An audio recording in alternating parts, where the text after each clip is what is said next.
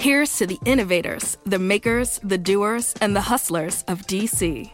With Facebook Elevate, you can grow your business, build your online presence, kickstart your career, or turn your passion of creating content into a reality.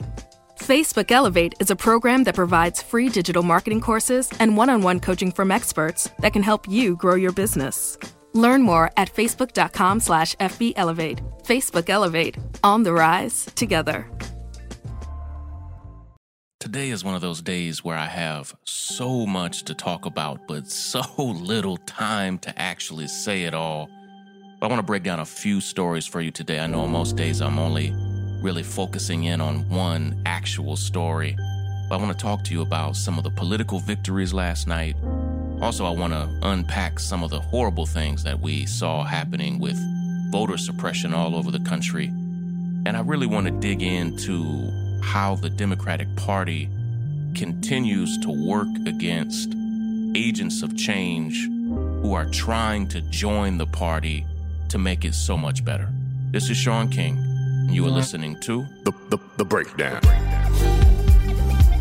The, the, the, the breakdown. The, the, the, the breakdown.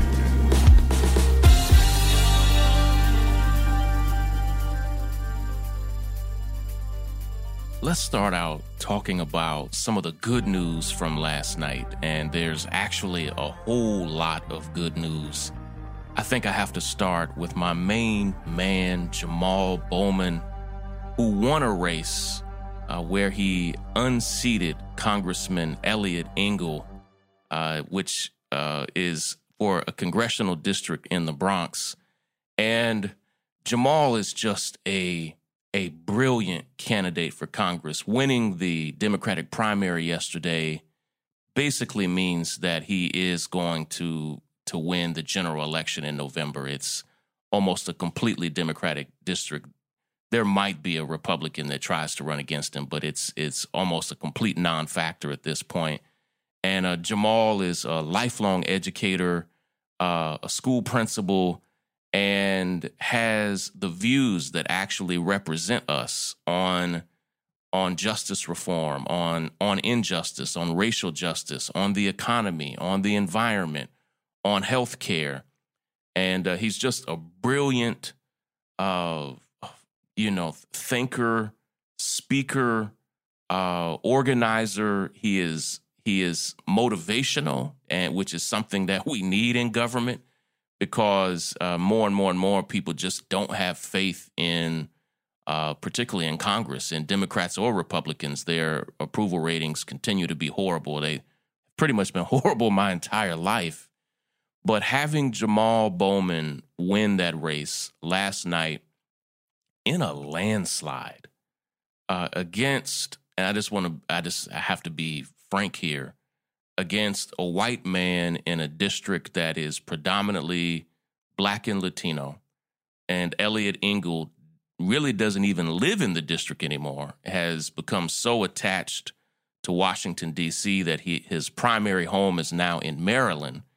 And throughout the coronavirus and throughout so many painful moments for that district and for New York City, where Jamal will now be a congressperson, and it sounds so great to say it um, Eliot Engel has just been absent. He has voted and advocated for so many horrible policies and wars. Uh, his foreign policy ideas are some of the worst of any Democrat in Congress. And and Jamal Bowman won by a landslide. And it's such great news because it takes brave, courageous voices, multiple brave, courageous voices in Congress to be able to actually get stuff done. And we're seeing more and more people who are not just progressive, um, but have the the right morals and ethics that make them incorruptible. And I trust Jamal as a person, not just now as an elected leader. Uh, this is someone who's been a leader his whole life. And so you're able to look at his character and his integrity and you know that when he gets into Congress, he's not going to shapeshift and change. And there are so many disappointing moments where, for instance, the Congressional Black Caucus, Jamal Bowman is uh, a young black man, again, a lifelong educator and school principal, and it's just brilliant. And the Congressional Black Caucus endorsed his moderate white opponent. you can't make this up. It's like a young black man runs for office and his views should be aligning with your views, and you endorse his moderate white opponent. What in the world? How ridiculous for the Congressional Black Caucus to endorse the opponent of Jamal Bowman. Like, here's the thing Jamal Bowman, when you are African American and elected to Congress, you are just a part of the Congressional Black Caucus. So he is now going to be a part of the Congressional Black Caucus. But you can't get back the opportunity that you had to be like going along for the ride. Like, I'm proud to have endorsed Jamal damn near a year ago and and there is so much pride in seeing the person that you believed in from the beginning. And even if the congressional black caucus even if they were late adopters and say just endorsed him this past month they would have still been able to celebrate to wildly celebrate. But one of the most corrupt men in congress gregory meeks a, a, a black man who is in charge of a lot of this, uh, a lot of the endorsement process for the Congressional Black Caucus. If you literally Google Congressman Gregory Meeks corruption, from nonpartisan groups regularly select him as one of the most corrupt members of Congress. And he is in charge of a lot of the process of who the Congressional Black Caucus endorses. And so it's no surprise that Gregory Meeks chose to endorse the moderate, problematic white opponent of a brilliant, progressive young black man running for Congress. It's uh, it's a disturbing trend. But we saw the same thing from Hillary Clinton. And I know many of you may love Hillary Clinton. I'm not here to diss her as a person, but she did not endorse anybody for Congress this year except the opponent of Jamal Bowman. she didn't even endorse someone in her own district.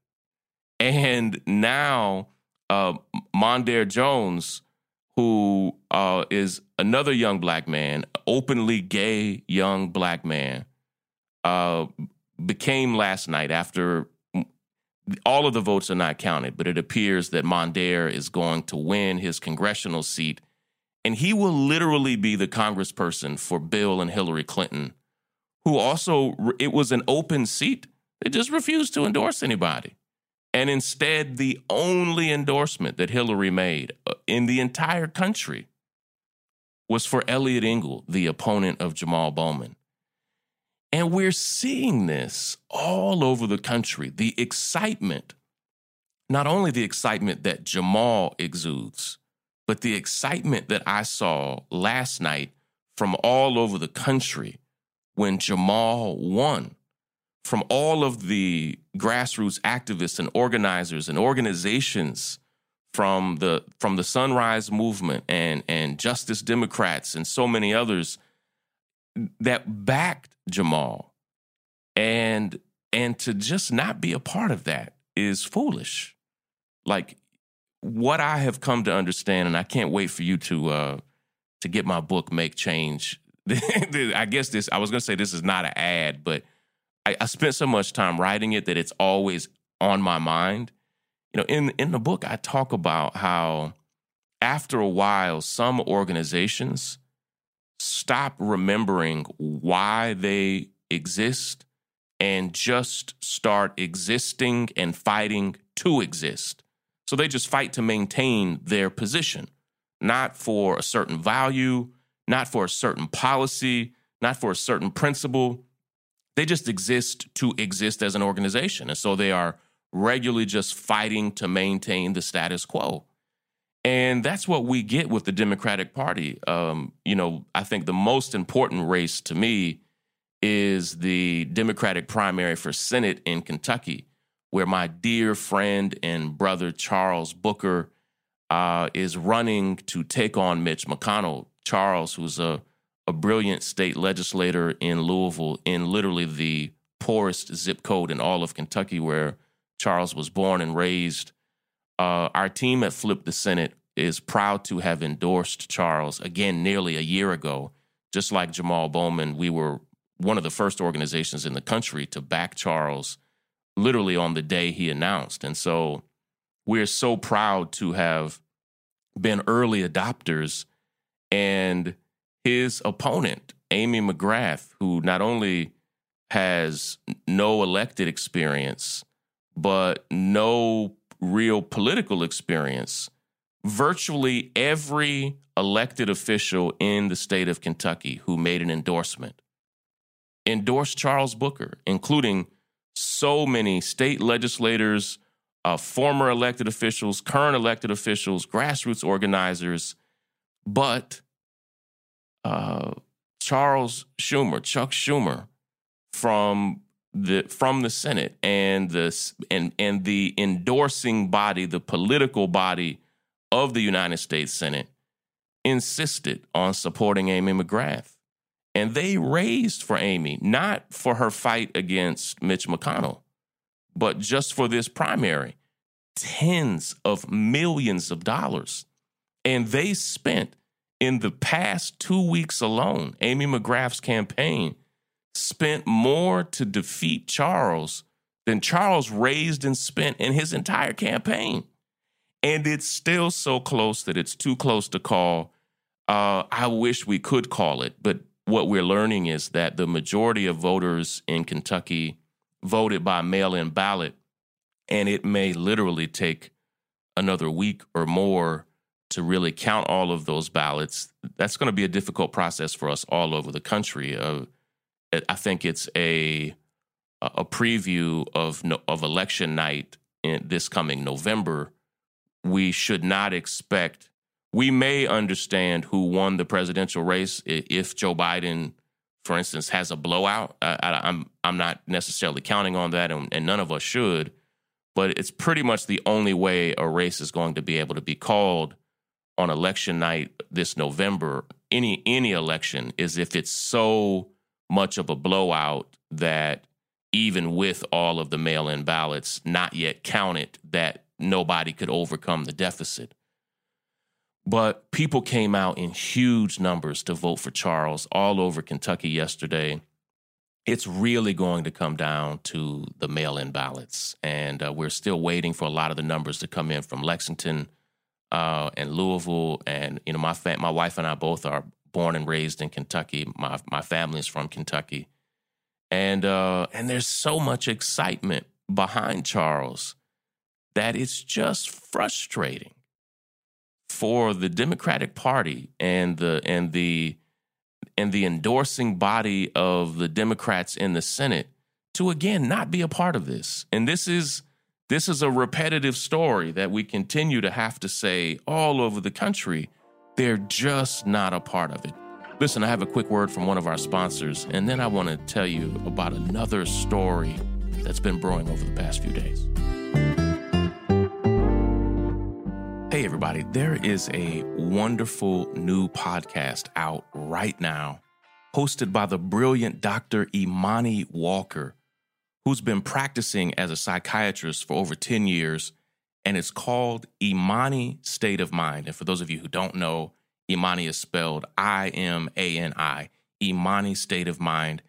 And it's a new show that breaks down mental health and wellness in an accessible and approachable way and she equips listeners with the right language and tools to begin normalizing how we have these open conversations.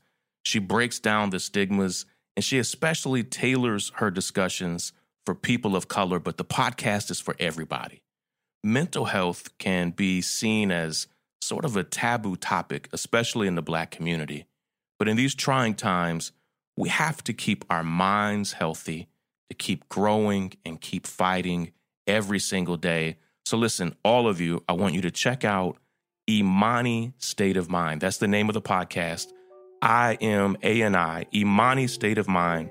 And you can listen right now on Stitcher, on Apple, on Spotify, or wherever you get your podcast.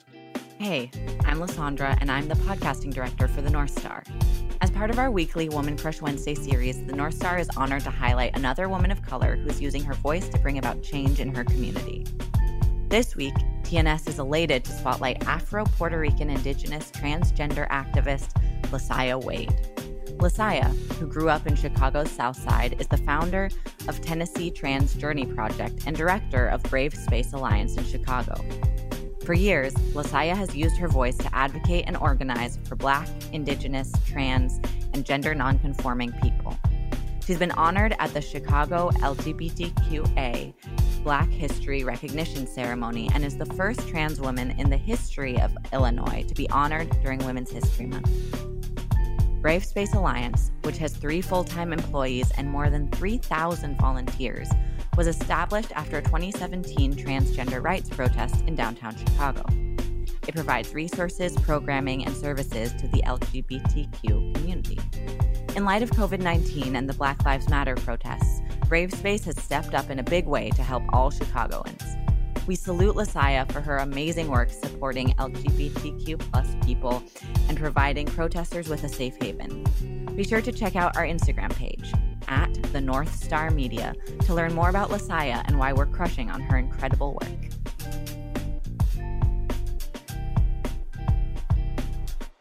If you all don't mind, as we close today, I want to get a little nerdy and a little wonky for a second because there is a story that is near and dear to my heart. It's hyper local to New York, but I want to tell you why it matters to policing all over the country one of my best friends, uh, a, man that has grown to be like a brother to me, is actually a police officer for the NYPD, and his name is Edwin Raymond. And um, if you Google Edwin Raymond NYPD 12, uh, first, Edwin is just one of the most compassionate, um, kind men of integrity and good character that I know, period. And I never actually thought that I would have a good friend who works for any police department, and certainly not the NYPD. But Edwin has been a whistleblower within the NYPD for years and years, revealing their patterns and practices of racism and discrimination. And he's been trying to transform the NYPD from the inside out, which takes tremendous courage, and it has cost him uh, not just sleepless nights, but safety and security, as he has literally been a whistleblower on misconduct within the police department, including among his supervisors, and uh, and he has been um, a constant source of inspiration to me that that there are people trying to change police departments from the inside.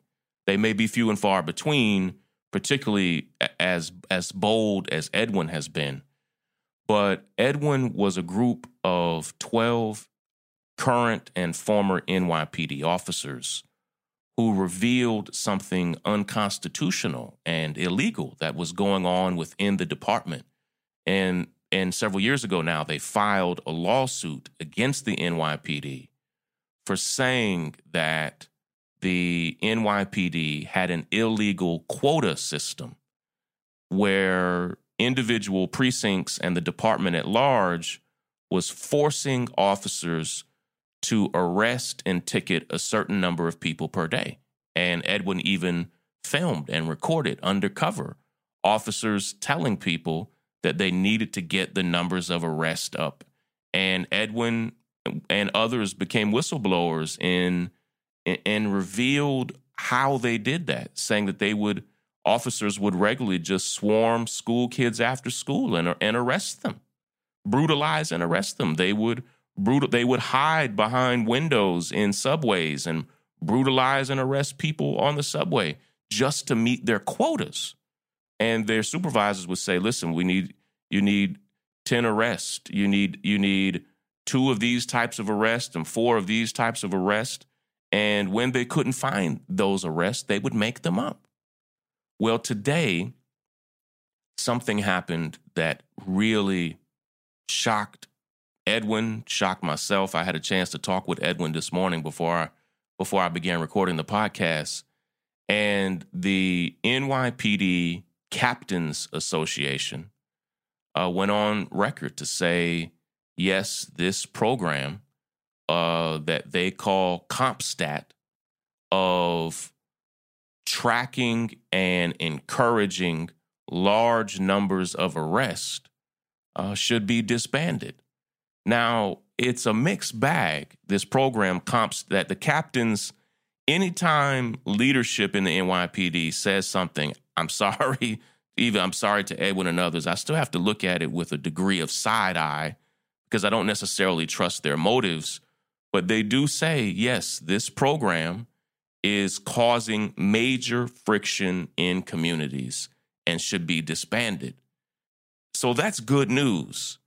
But it's not that easy because that same department and the mayor of New York City, Mayor Bill de Blasio, pushed back on Edwin and the NYPD 12 for years, saying that the very thing that the NYPD Captains Association just said is a problem, the NYPD and the New York City mayor has said for years that no such problem existed and literally fought them in court, fought Edwin and the other members of the NYPD 12, fought them over it all in the name of this thing they're saying exists. It doesn't actually exist.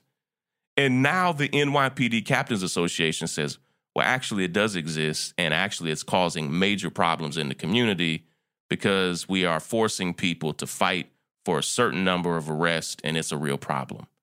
And so it's progress, but it comes with a real level of frustration because those in power have said that it literally didn't exist for years. And so shout out to Edwin and all of the members of the NYPD 12 for not only being whistleblowers to that, but forcing this issue into the public consciousness in New York. Now, here's how it applies to you really in two ways.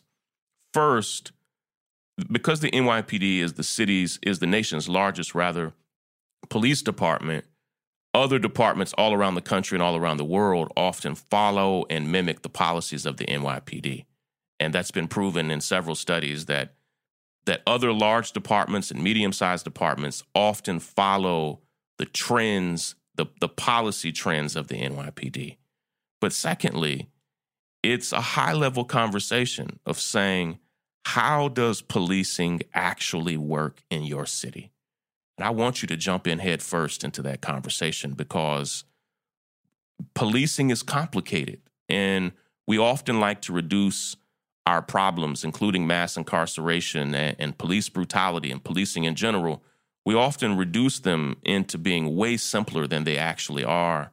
But I want you to begin learning how people police communities in your city, in your county, in your state, so you can do as we're doing in New York and doing across the country, so that you can fight back to not only reduce uh, the budgets of police departments, but radically change their policies in the meantime. All right?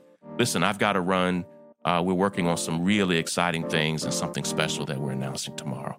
Love and appreciate each of you. Take break care. It down.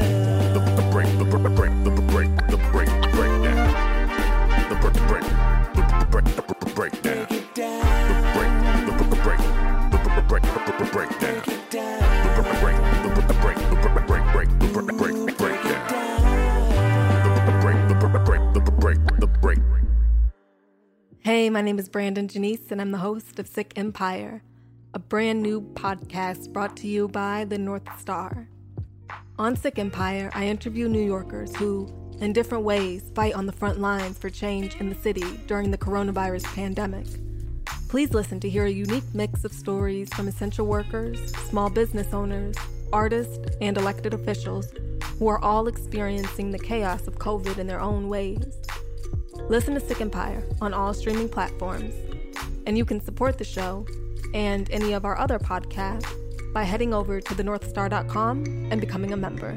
Sick Empire. Sick Empire.